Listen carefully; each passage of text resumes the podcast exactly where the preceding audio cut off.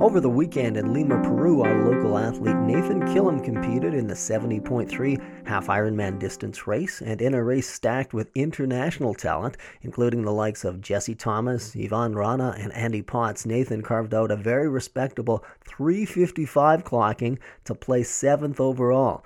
Needless to say, his sponsors over in Pitt Meadows at F2C and us at Fitspeek are overjoyed with the good results.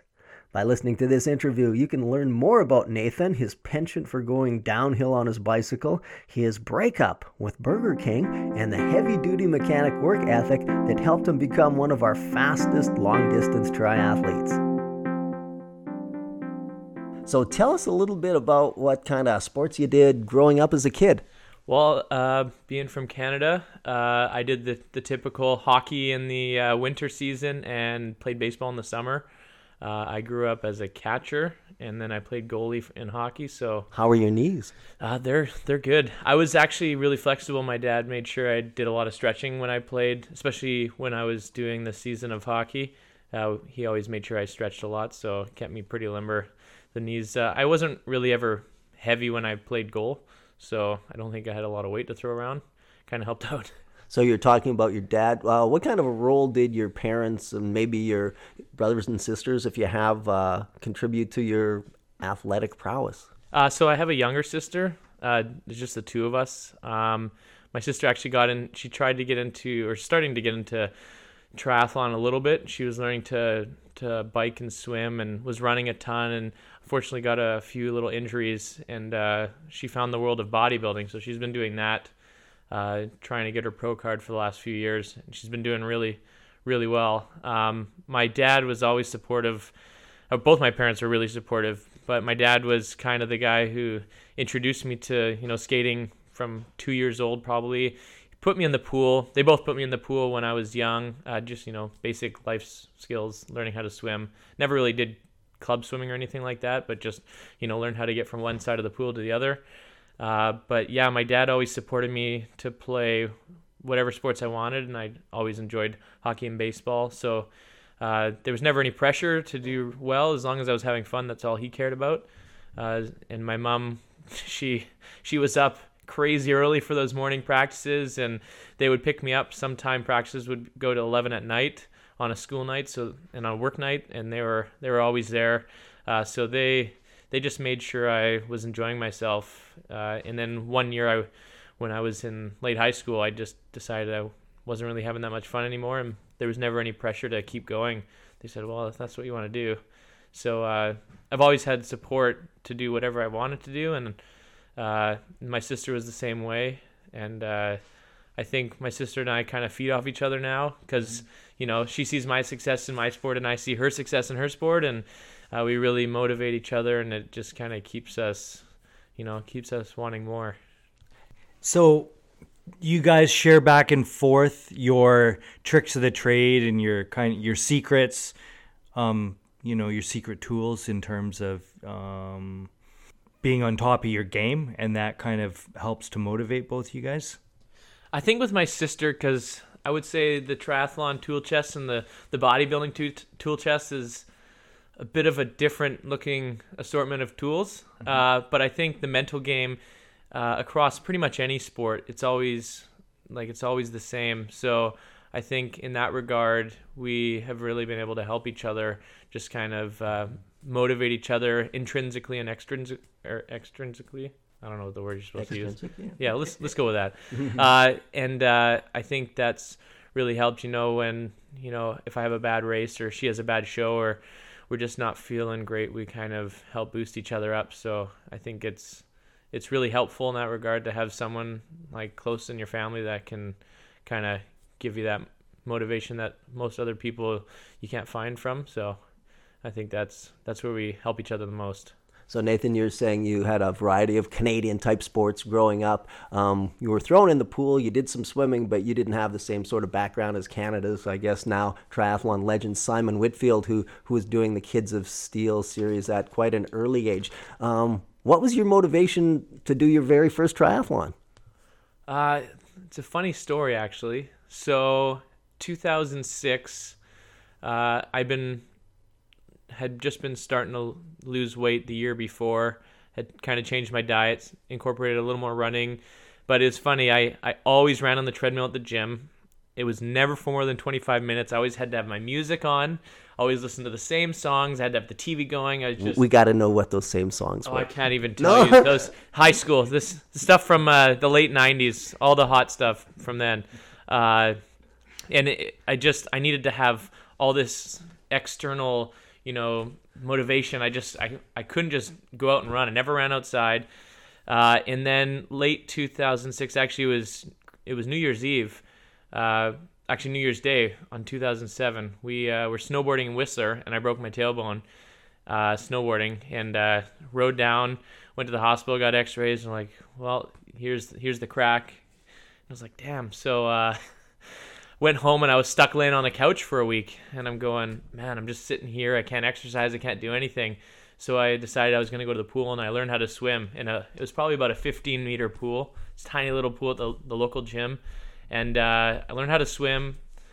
Uh, the local lifeguards helped me learn how to sw- or teach me how to swim as well. Uh, and that summer, I decided to start riding my bike or my dad's old 10 speed to work. The thing must have weighed 100 pounds. It was ridiculous. I'm sure it was made of solid steel. And uh, so I'd been running for about two years, you know, three times a week for, you know, 25 minutes a time. And uh, a friend of mine said, Hey, you can swim and you can bike and you can run. You should try this thing called a triathlon. And they have one out in Harrison uh, near, yeah, my first triathlon. Uh, and he said, You should try this thing. I think you're really going to like it. And I was like, Oh. So went on the internet and uh, did a little research and signed up for this race. And it was it was two months away. And I was like, Okay, well, maybe I should go and get a new bike. So I went to the local bike shop, got this like $600 road bike. And uh, I said, Well, well, I need some aero bars for this bike. The guy said, "Well, we don't sell those here, but if you go down the street, uh, there's a tri shop, and they'll they'll be able to help you out." So I went into this tri shop. There's this this girl behind the counter, and she was just like all excited that I was getting to triathlon, and she was she was helping me. She was teaching me. I, I went back to the shop. I don't know how many times she was teaching me all the things about triathlon, and uh, she totally got me set up. I had these aero bars, and I was like, okay, I'm gonna do this race, and uh, so I went and did this race, and I just couldn't believe how much fun it was. I was smiling the whole time while I was out there. I had a great race.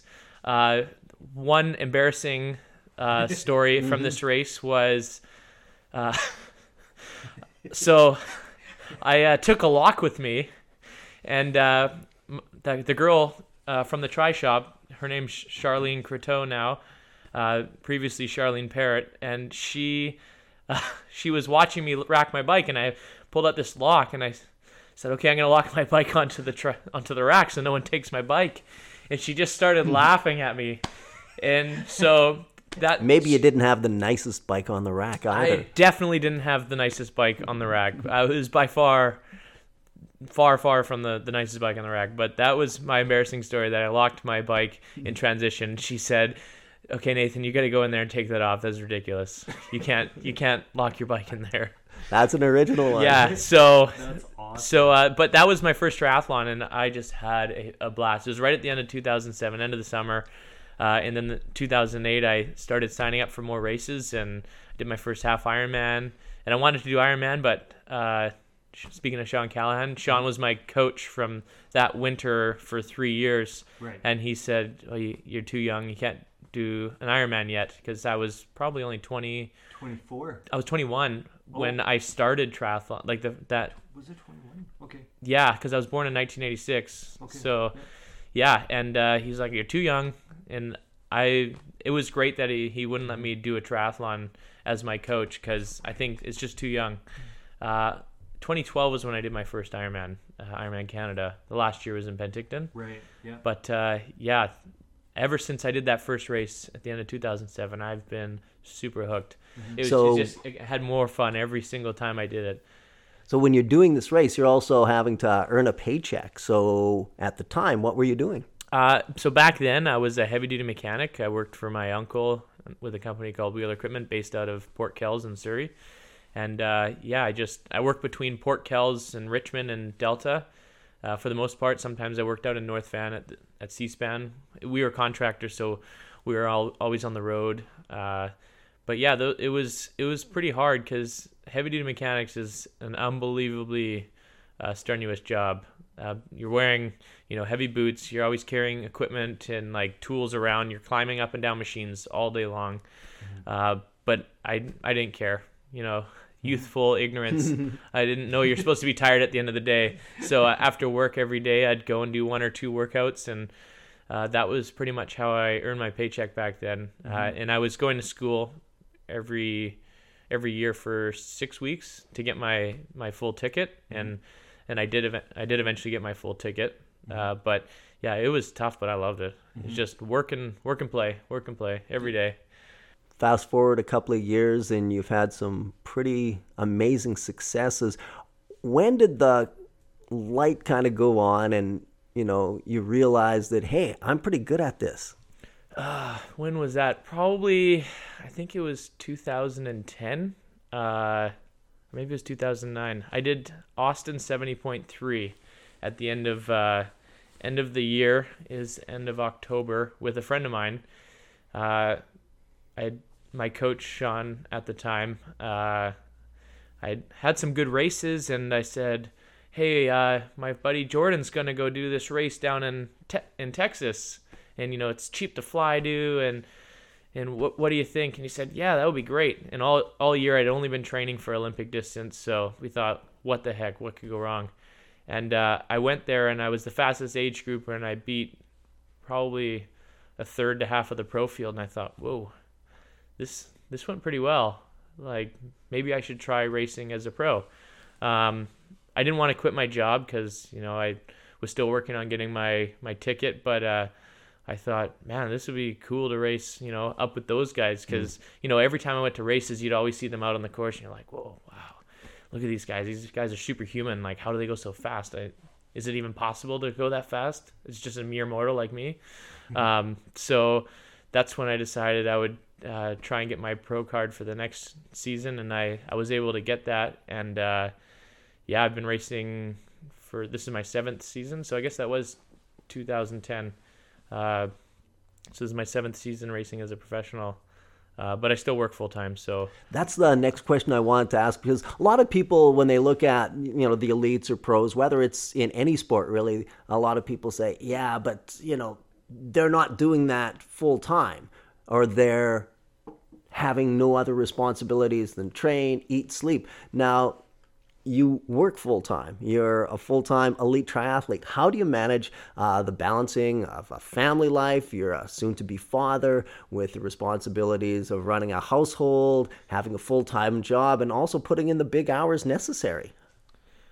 It's definitely a balancing act that I think starts with probably the world's most supportive wife as uh, anyone in triathlon who has a partner can uh, attest that without the support of your partner, you're you're pretty much a sitting duck for catastrophe. Um, but yeah, my wife supported me since we've been together for quite a few years now, and uh, along the whole way, she's always been supportive of when I go on camps. I just disappear for racing, uh, sometimes for weeks at a time. Uh, so I'm I'm not a dad yet, but as you know, that's coming sometime late May, early June, and uh, you'll probably have to talk to me uh, maybe in July, August, and we'll see how things are going. But uh, I think uh, it's just pretty much being time efficient. Uh, I think things will change when the little guy comes, but it's not really going to stop me from you know continuing to train as much as I can. I think recovery might suffer a little bit, but I think some people just don't realize how much how much time they waste on a daily basis doing you know wasteful things just sitting on their computer sitting on their phone you know like there's there's a lot of time to be had during the day that you can be training and recovering aside from working. So uh, i think it's going to take a bit more balancing and i think the recovery at least you know sleep is going to suffer but I think it's I think it's manageable. It'll be different for sure, and I think it's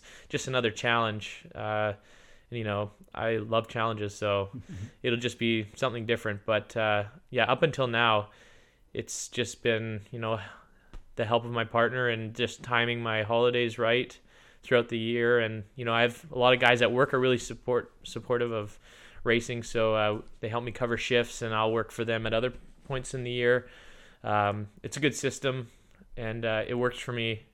There's a lot, lot, probably not as much sleep as I would like in my life, but uh, I mean, I've managed thus far. So it's just just challenges you gotta you gotta overcome, right?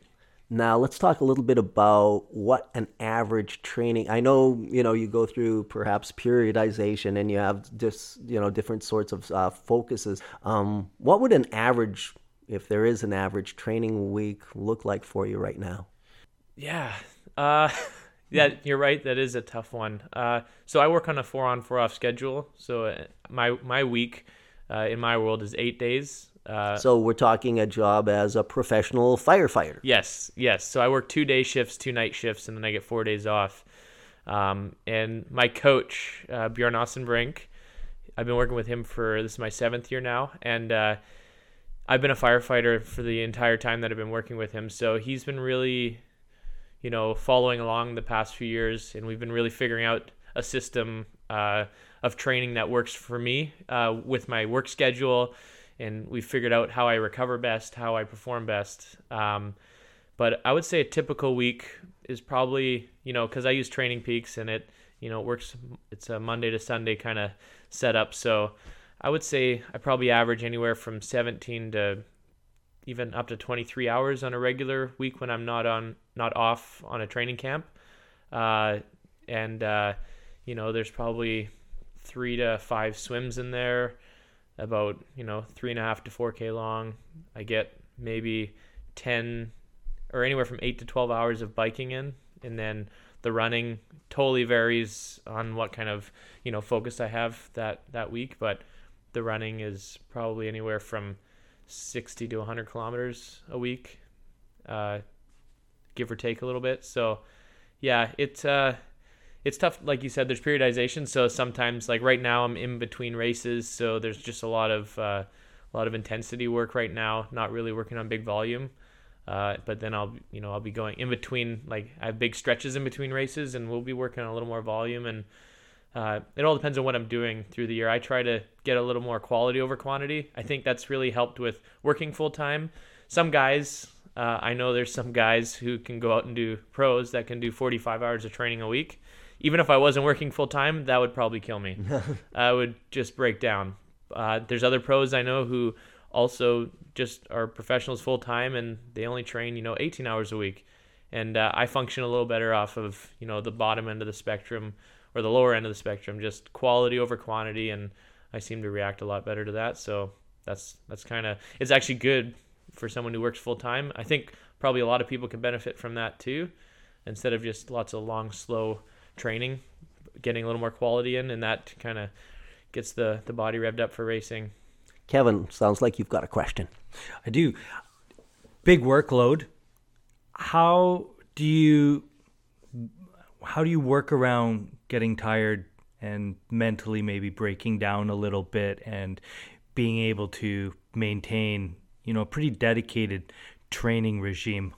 So I'm probably a little OCD and I'm very ADHD. I was clinically diagnosed as a child as ADHD. Uh, I did Ritalin and the whole thing growing up. Uh, so I'm really, really high energy, hardwired into me. So it takes a lot to really break me down. My wife can tell you that it does happen, and when it happens, it's not pretty. But uh, I think I just love it so much and I just love the daily grind that even if I'm super tired, I can just drag myself out to do a session. I think I just the endorphins that I get from training, I just once I get out there and start doing it, I'm just I come around. Uh, I mean, you have to listen to your body too. Some days, if I'm just super smashed, uh, and I go out and try and do a session and things are just terrible and like the heart rate's not responding, the body's not responding, then you know that's the day that you just go stop at the coffee shop and have a have a cookie and a coffee and and it call is. her a day because right. you got to listen to the body, right? But I think for the most part, uh, you know, if I if I'm recovering well enough, even if I'm tired, I can get out there and just just perform the the workout that needs to be done. Sometimes they're not perfect, but uh, I just get it get it done. I, I think I'm just intrinsically motivated, uh, and I just enjoy it so much that I don't really I don't really find a lot of difficulty motivating myself. I mean, if it's raining out, sometimes it's not exactly the most motivating mm-hmm. weather, but uh, I think once you're out there, I I don't I don't usually have a problem. You've been in the sport as a pro for about seven years now. Are there any financial rewards to being a pro? I've got some listeners who are interested in perhaps you know taking it to the next level. They're a pretty high level age grouper. Uh, what's in it for you as an athlete to become a pro? I mean, it's it's always helpful racing in the pro field having uh, a start in front of you know the mass pandemonium as anyone who's done an Ironman or 70.3 knows uh, the, the, the starts are always chaos. Um, mm-hmm. And I don't think like unless you're in the into the money, there's not a massive amount of incentive, like especially financially, because just because you have a pro card, uh, I've learned, and I'm sure a lot of pros out there can tell you that uh, it doesn't mean all of a sudden money starts flowing your way. Uh, it's it's not the richest sport in the world, and uh, it's difficult to get up into the point where you can make money doing it. Um, I think through sponsorship and like race winnings, when you're just starting out as a pro, it can be really financially difficult. Uh, I've been super lucky that I have a full time job that I can financially support myself, uh, and you know I've been able to support a lot of my racing through, uh, w- you know, winning money and, and whatnot in the, the sport. But uh, I think it's it's pretty helpful uh, to you know dis- distinguish the the pro race from the age group race. It kind of separates things up a little bit, uh, and you don't get caught up in you know some of the chaos of the early portions of the race. Um, some races have homestay programs, so you know there's a little bit of money savings perhaps uh, instead of paying for a hotel. Personally, I love the homestay programs. And even when I go to races where there's no program, I'll usually try and find a homestay because I I hate hotels. They're just they have no character. There's no you don't learn anything about where you're going because I I've been so lucky to race all over the world. Uh, and the people that you meet, like you just that's connections for life. Like a lot of these people are really good friends now, even though I only see them once a year, or sometimes I'll see them. They'll come to Vancouver and uh, that's really really great. So uh, you know, not having to pay for hotels, but I mean, we still have to pay for pro memberships uh, with Ironman. It's nine hundred fifty dollars US a year. I mean, it's pretty much a pass to race all of the races, but I mean, you still have to get yourself to the races just like anyone, and mm-hmm. uh, you still have to, you know, if if you can't find a homestay, you're still paying for a hotel. You got to pay for transport. So, I mean, there's it's not when I first was became a pro, uh, we didn't have to pay for Ironman races, but they soon after started having the pro membership. So it was kind of like, oops, well, maybe I should have just stayed an age grouper for a few more years. But uh, I don't know. I I really like some of the aspects of racing as a professional. Mm-hmm. Uh, so I mean, there's not a ton of financial incentive unless you're actually at the ability that you're making money at races, but mm-hmm. I think it's just a lot of fun, and you get to you get to race alongside the best guys in the sport when they right. at the races. So that's that kind of it's kind of fun. So, checking out your Facebook page, you obviously have a lot of uh, followers. You have a tremendous amount of uh, sponsors, uh, and you're very popular with your sponsors. What's the nature of the relationship between you and your sponsors? I think there's different different angles to the relationships with your sponsors. Um, I think you need to have, you know, it is a business relationship at the core, but uh, I find that a lot of sponsors, you become friends with them. They, uh, you know, you see them at races. Sometimes you see them outside of racing, and they become friends. And uh, I think that that's really important to me that uh, I have that friendship relationship. I mean, you have to sometimes treat it as a bit of a business, but uh, like just they're supporting you and you're trying to support them as best you can. And uh, i think that's really important because uh, i mean that's that's part of our job being sponsored by a company uh, is supporting them. But i think when you can be friends with the your sponsors and also really being invested in the product that you're using. Like all the products that I use are products that I believe in, that I believe they work, and uh, I'm passionate about. Tell us know, about some of your sponsors then. Well, uh, you you guys probably know uh, F2C Nutrition. We do. Uh, Greg, Greg, and Glenda out in Maple Ridge. Uh, I've had quite a few chances to to meet them and hang out with them, and uh, they're fantastic. They're super passionate about their product, and that makes me even more excited about working with a company when they're just you know through the roof excited about their products. And uh, yeah, that's my new nutrition company that I've been working with this year, and it's their products are fantastic, and uh, I use them a lot. Uh, you know, in all my training every day, and uh, yeah, that it's and they they're not even that far away. They live just probably down the road from you guys. So yeah, they're yeah. five minutes from my house. Yeah, so uh, that's really great that I am able to you know sometimes meet up with a coffee for those guys, or meet up with for a coffee with mm-hmm. those guys, and uh, I think that's that's you know helps build the relationship. You know that can be a lasting relationship. Um, and then I work with Compressport, and I've been working with Compressport for years. I, I don't even know how many years since. Oh, probably it's probably been eight or eight years or so now in some capacity, and uh, you know just building these long term relationships I think is you know it's important to me and uh, yeah just you get super stoked at races you you see other people who are supported by them or a lot of times my sponsors are at the races whether they're working the expo or they have their own athletes racing and uh, or they're racing themselves sometimes. Mm-hmm. So it just it kind of uh, you know you, you, use it in your your tr- training and home life, but you get to you know see them out there in the world. Mm-hmm. Uh, I think the relationship with your with your sponsors is uh, super important, mm-hmm. uh, just as much as the business, if not more. So, sounds like Kevin has another question. I do. And then along with having your sponsors, and then when you go to the events, you also get to meet the sponsors' uh, customers. So you get you get that extra added advantage where you get some hands on with with those customers and and sort of kind of tap into them, and then they get to kind of pick your head on different experiences, I suppose, and you're able to motivate them a little bit, maybe.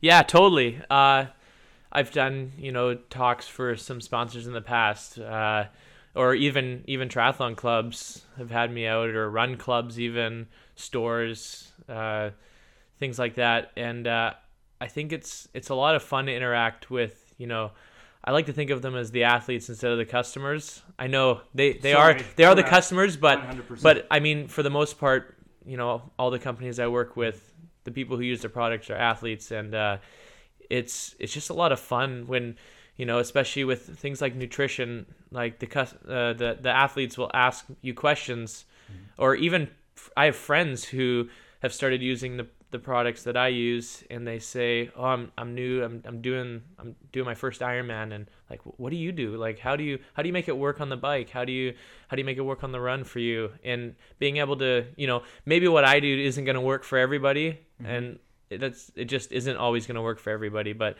being able to, you know, just impart some experiences. Mm-hmm. Uh, into other athletes and you know if i can help someone and they can gain success in their racing from you know even one thing that i tell them is it's really re- rewarding for me. Uh, and i mean it's helpful for my sponsors as well.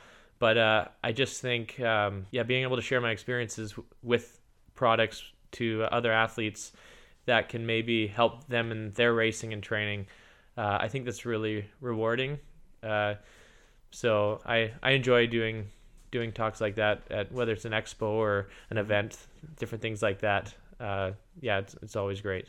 Now we're uh, the date of this interview is um, April the twelfth. Usually around this time of year, I know Nathan would sometimes go down to a place called Paso Robles in California, where he was really for for quite a long period of time uh, one of our fast Canadians at the race called Wildflower. Now, unfortunately, the lake is getting kind of dry, Lake San Antonio. So, what are you using to fill that void instead of doing Wildflower this year? Well, Wildflower's always been a, a race that I admired uh, ever since I started the sport. It was in a documentary called What It Takes with uh, I'm sure a lot of you have heard the names Peter Reid, Lori Bowden, Heather Fuhr and Luke Bell was in there as well, and it is just working towards the 2005 uh, Ironman World Championships in Kona. But Wildflower was in that documentary, and ever since I saw that documentary, I always wanted to go. And uh, I, I got to go in 2009, and I did the Olympic race, and I was like, oh my gosh, I'm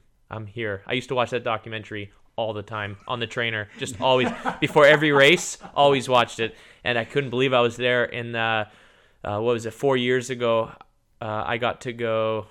Uh, sorry, three years ago, I got to go for my first uh, half iron event there, and it was under the new format because of the dried up lake, and uh, It's a long transition. it was it was awesome. Two point two point two miles, I think. Uh, transition run from the swim to the bike, which was fantastic. Uh, but that that that's always been my favorite race on the schedule. So I don't think anything can replace it and fill that void. Um, I heard the lake has actually filled in a fair amount because of the amount of rain California's been getting, They've been but getting a lot. but I don't think the race is gonna be going on, and I'm not sure if it's ever gonna go back on. I, I really hope it does. I really hope they come back because I'll be there, hundred percent for sure. Um, but uh, this year because we had our baby or have our baby due uh, late May, early June, um, I decided to maybe get a little bit of early season racing in, which is difficult. You know, you guys From live uh. North America, and especially West Coast, I mean, we've had an extraordinary, read that, wet spring. Yeah, it's been extraordinarily wet. So getting out to do the big miles has been a challenge. Yeah, I mean, we just March was the wettest March we've had ever. Like since they started recording, since I don't even know before TV was invented. Uh, yeah, before tra- way before triathlon. Uh, so yeah, it's been it's always challenging getting in the the big the big early mileage here. Uh, so I went to Tucson as I do every year for three weeks. A little earlier this year, late February into March, um, and I uh, started the season at 70.3 Puerto Rico, uh, which was in uh, mid mid late March, and uh, it went all right. Uh, it was a little it was a little hot for me. It was uh, I think in the 30s and super humid, so it was a little challenging when it was. Oh, that's Celsius for for any American listeners. Uh, in here has been it, at that time was probably about three, and pouring rain slash snowing. Uh, so it was definitely a challenge. Um, it was I had a lot of fun. I I made a top ten, which was kind of nice. Uh, the race didn't really go as well as I'd hoped. Uh, two weeks later, I raced at 70.3 Texas in Galveston, which is just south of Houston, and uh, unfortunately my my saddle broke about four to five k into the bike. I went over a a big huge speed hump, and I just heard a loud crack and looked down, and my saddle was kind of hanging over to the side, so it was quite uncomfortable and uh, made for a bit bit of sore legs. So I kind of died late in, into the bike and uh, just tried to hang on for the run. And it was a pretty impressive run. Uh, this the time wasn't that great, but I mean, all things considered, uh, this it started well, and I kind of faded really bad in the middle, and then probably about 8k to go, I just decided that, you know, I doesn't matter what happens in a race. Like everyone has their own challenges and obstacles to overcome, and I just decided I was thinking about uh, Jeff Symonds when I was out there and how ugly he gets when he runs sometimes, and he's just suffering and and I just kind of let my body loosen up and just the head started flopping and I just started grinding and uh, had to get ugly. And uh, I think the last 8K was the fastest portion of my run. Uh, and God, it hurt. It hurt so bad. Uh, and I was just, I was somewhere between Mars and Venus in the last couple kilometers. But I just got as ugly as I could and uh, finished, you know, as strong as I could. So, I mean, you know, things happen in the races all the time that that aren't ideal, but it's just how you, uh, as as uh, Rocky said, it's not how how hard of a punch you can take or It's how many times? how many yeah. times you can get hit and keep moving forward. Yeah. Keep so uh, up. yeah, I just had to keep moving forward, and uh, so it wasn't my best performance, but uh, I got to the finish line, so I was pretty pretty happy with that. So after the race from Texas back to Canada, home for a couple of weeks, and um, towards the end of the month here in April, you're going on another vacation slash race all the way to South America. Tell us about what you're uh, expecting to do there in uh, is it Peru? That yeah, Lima, Peru. Uh, Twelve years ago, if you told me that the first time I go to South America was for a triathlon, I would probably ask you what a triathlon was, and I would then I would ask you why I was going there to do one. Uh, I've never been to South America. I've been to Central America a few times, uh, and I'm pretty excited to go to Peru for the first time for a race. Um, I wish I could go longer, so I could go to Machu Picchu, mm-hmm. but uh, it's just not really in the cards this trip. I'll probably go back in the future and we'll probably visit Machu Picchu. But mm-hmm. yeah, I'm uh, I'm excited to leave. It's next week. I'm going to uh, Lima, Peru. I'll be there for almost a week. Mm-hmm. Um, the weather looks like it's you know not too crazy hot, mm-hmm. so it should be a little more ideal than the last two races. And uh, yeah, that the the training's been going well. I've got a little bit of a cold last week and. I rolled my ankle pretty good actually before Texas. Uh, Is there a good story behind that one? Uh, no, I wish I wish I could tell you I was uh, running in the mountains and uh, got body checked by a bear and went flying down a cliff, but it was actually about ten feet into a rather blasé uh, plain gravel path, and I just looked at my watch and went down like a sack of potatoes. So, yeah, rolled the ankle. I was doing the Peter Griffin on the on the ground. I'm sure you all know that from Family Guy. Um, yeah, it was. I was doing. I was looking around while while squirming, hoping no one had seen me because it was pretty embarrassing actually. But uh, my ankle swelled up pretty good, and I wasn't able to run for uh, almost a week. Actually, it was wasn't till right before uh, Texas that I was able to to run without too much too much pain. Mm. Ibuprofen can be your friend sometimes. Um, so it it's pretty much back to normal now, but there's still some soreness. So I'm pretty much just been doing what I can, and uh, I'm going into Peru pretty optimistic. Uh, the field I don't think is going to be quite as big as the last two races were, so uh, you know if I can pull out a good race, I think it can be a good day there. So I'm pretty excited. And we'll be rooting for you, Kevin Watt. Another question. So when you're going to these events that are uh, around North America, now that you're going to be going down to Peru, do you do your research, your homework? Uh, that's a good one. Um, some races I just know I just know from uh, feedback from other professionals what the roads are going to be like. Sometimes I'll ask other pros, you know, who have done the race in the past, what their experience was, and uh, that's usually pretty helpful. Slowtwitch.com is always a pretty helpful uh, resource. There's always people on the forums talking about races, courses, weather, etc. Mm-hmm. Um, but uh, I usually flat races don't suit me super well, which is what the last two races and this race are going to be like. Uh, but it was more of timing for the reason I picked them. Uh, I can't say that I do too much research on the road surface conditions. I mean, I just ride 25C tires and uh, I pretty much just adjust the tire pressure based on what I find when I show up mm-hmm. to the race course. I mean, they wouldn't really put any of these races somewhere where the road conditions are dangerous. And uh, since I race cyclocross in the off season, I love bumpy. So, mm-hmm.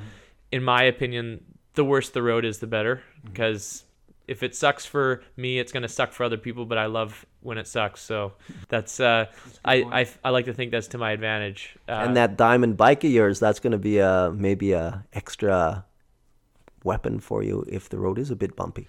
Yeah, actually, in uh, Puerto Rico, there was a couple sections of road that were brutal, uh, just just totally chopped up, and I don't know how many times they had paved little potholes and whatnot, and a lot of people were complaining about it. Uh, and I mean, I pointed it out as well, but the the bike just soaks up so much of the the vibration and that just you know the aggressive hit from. Uh, I find that to be especially uh, the 70.3s I don't think it's you know unbelievably helpful because you know it's we're only out there for two hours on the bike. Mm-hmm. But uh, when I'm racing Ironmans later in the year, I think it's gonna become really advantageous because as anyone if anyone out there who's done an Ironman or even been in the saddle for 180 kilometers or 112 miles, you know that you're pretty much like a five-year-old child by the end of that ride, and anything at all that's off will upset you. So uh, you know, just having a little less vibration going into into the ride is gonna really help you by the end of the ride. It's just going to take away some of that additional fatigue that you're going to find.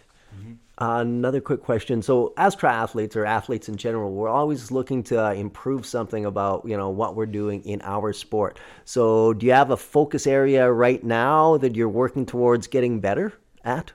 Yeah. Um, so I've always been not the best swimmer, uh, mainly because I have zero background in swimming, and having always worked full time especially with a shift job or a job that does shift work, um, it's really difficult to do master swimming uh, or club swimming, anything like that. It's working for Sanders. Yeah, yeah. I mean, he, I, I wish I've always wanted to do you know club or or master swimming consistently, but when you're some weeks only able to do one of the group swims, it's just financially not feasible for me to you know be paying all this extra money. So my my coach gives me great swim workouts, and I have some good friends close by who you know always motivate me in the pool uh, when we swim together. So uh, I've been working on my swim a lot uh, over the winter uh, this year, and so far the last two races have shown that uh, my swimming has actually improved a fair bit. I've been uh, consistently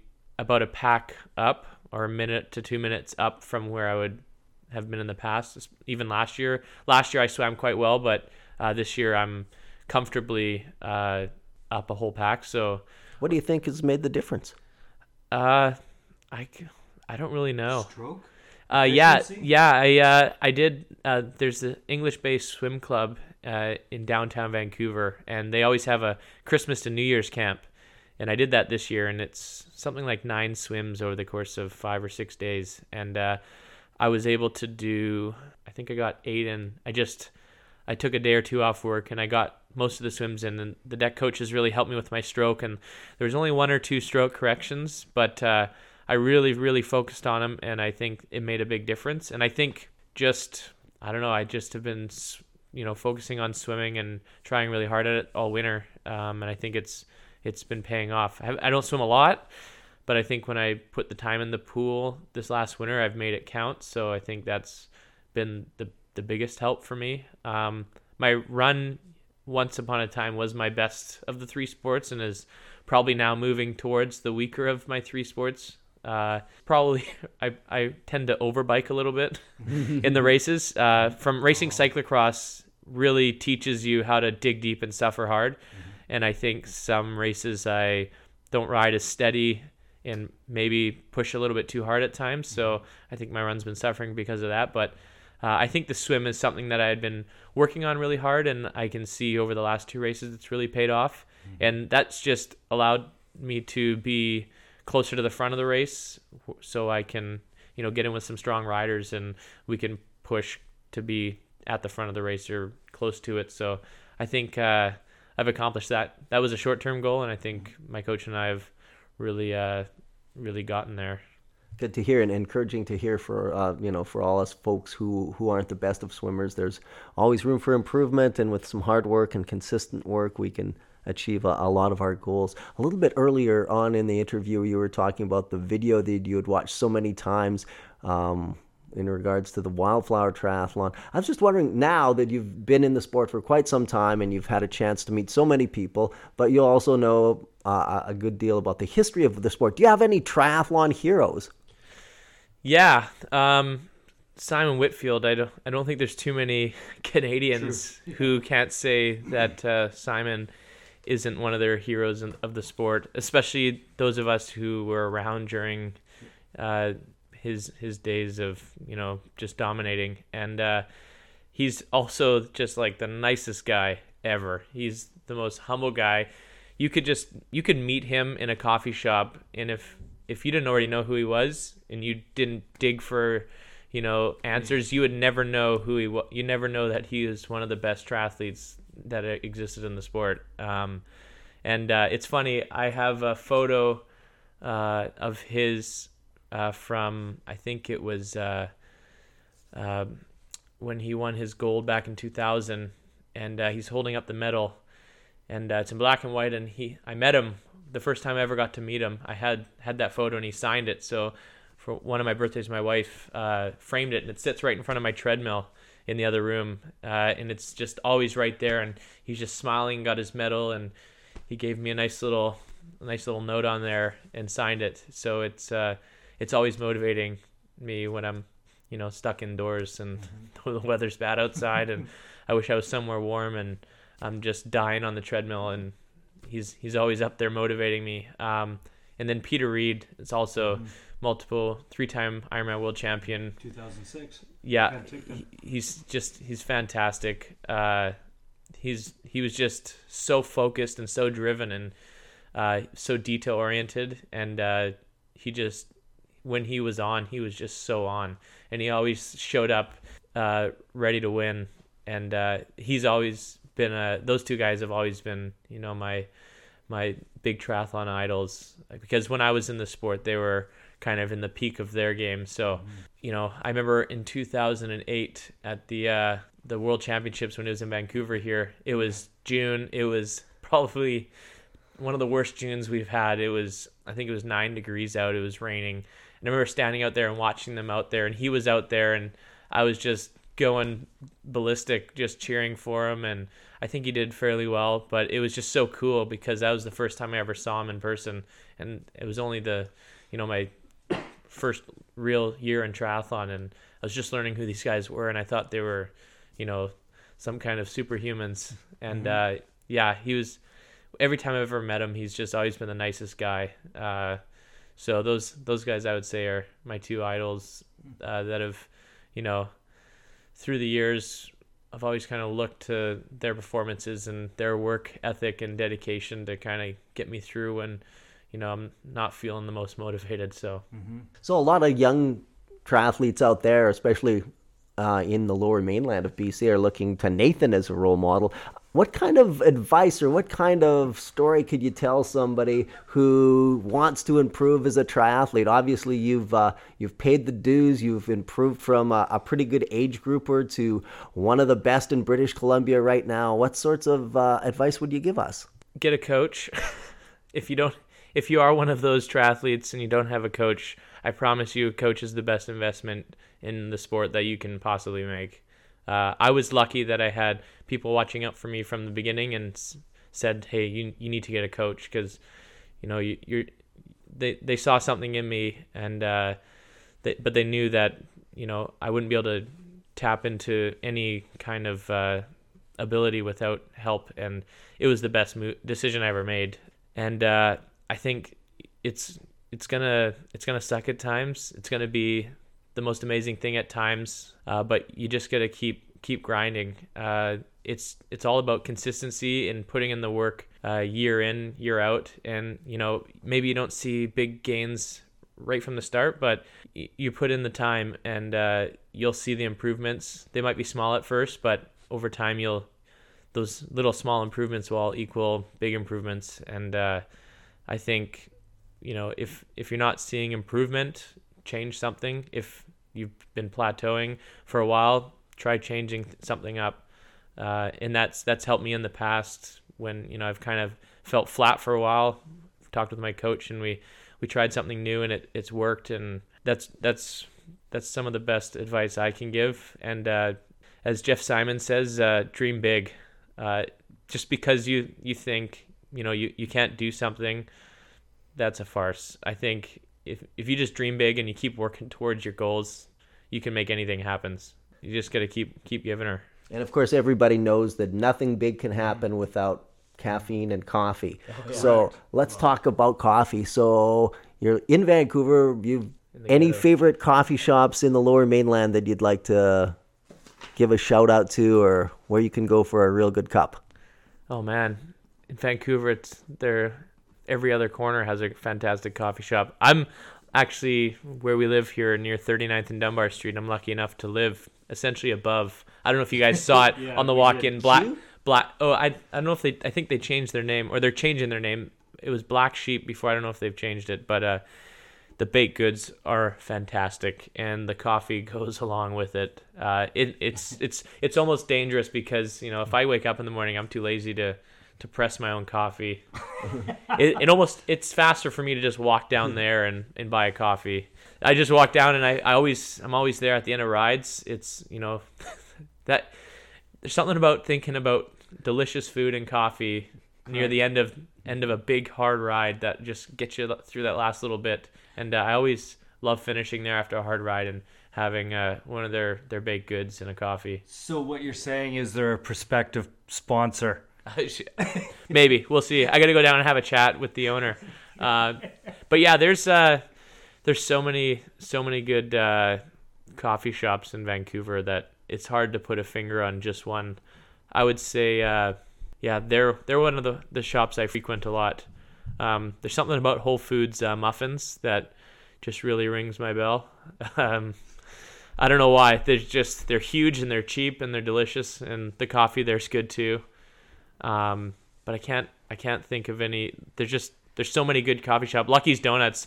Uh, a friend of mine when we race uh, in Vanier Park cyclocross, we always go for a little cool down ride through the forest and end over at Lucky's Donuts, which has Parallel 49 coffee. I'm not sure if I think they're they're one and the same, but uh, the Parallel 49 coffee is really really good as well. It's like the blood of the bean. Oh, now, yes. Nathan, it's a sunny day. The rain has finally stopped for all of us. Where is the ride of your choice in the whole of the lower mainland? Oh man, are we talking like a two-hour ride, or are we talking like a four to five-hour ride? Let's- let's- I have two. There's they're very different rides. Tell us both. Tell, us both. okay, okay. So my favorite ride from here is to to go over to North Shore or North Shore and ride Horseshoe Bay. I just love. I mean, it gets a little convoluted when you start going through Park Royal, Yeah. but I mean, you get to go through Stanley Park both ways. Stanley Park's beautiful. through Taylor Way Uh, or down the. I, I I ride the low road. Okay. Yeah, so I love riding the low road. You go through Park Royal, Mm-hmm. and then once you're past Dunderave and you hit that last light, you're gone all the way to Whytecliff Park. And then you always, every time you go through there on a sunny day, there's always divers out there, and there's always tons of people riding. And, uh, and the ocean air. Oh, the fresh ocean air, the ocean breeze. Sometimes the headwind's kicking your ass. Sometimes it's helping you, uh, and it's beautiful. You, you pretty much ride along the side of the ocean and get some pretty amazing views. So I'd say that's my favorite. You know, two to two and a half hour ride. Uh, finish finish with a little lap around UBC. Here's always nice. But uh, I would say out in Mission and Maple Ridge, my favorite riding out here. I when I lived in Surrey, you know, crossover the Golden Ears. Once they built that bridge, I because when I first started, that bridge didn't exist. Yeah, so you'd have to go I'd all ha- the way around. Yeah, I'd have to go over Pattullo Bridge and then And through then New West, then you go through Poco. But man, being able to just jump that bridge, and then when they built the highway from where I used to live, I I was you know maybe three minutes from the highway on uh, the South Fraser Perimeter Hi- Road, right, yeah. And uh, just you're on the highway and you don't stop until you pretty much hit the Golden Ears Bridge, and then going out around you know the Ruskin Dam, Stave Lake, out that way. Yes. Yeah, love love riding out there. Uh, Dewdney Trunk, old Dewdney, you know, doing the Pitt Lake Loop. Ford Road, out in the old uh, farm roads, out behind the Pitt Meadows uh, Airport. Right. Ah, those that, that's some of my favorite riding. You can just ride for hours with no stopping. Yeah. Um, I'd have to say my one of my favorite places in the world to ride is uh, Penticton in the summer. I just love Penticton. It is so great.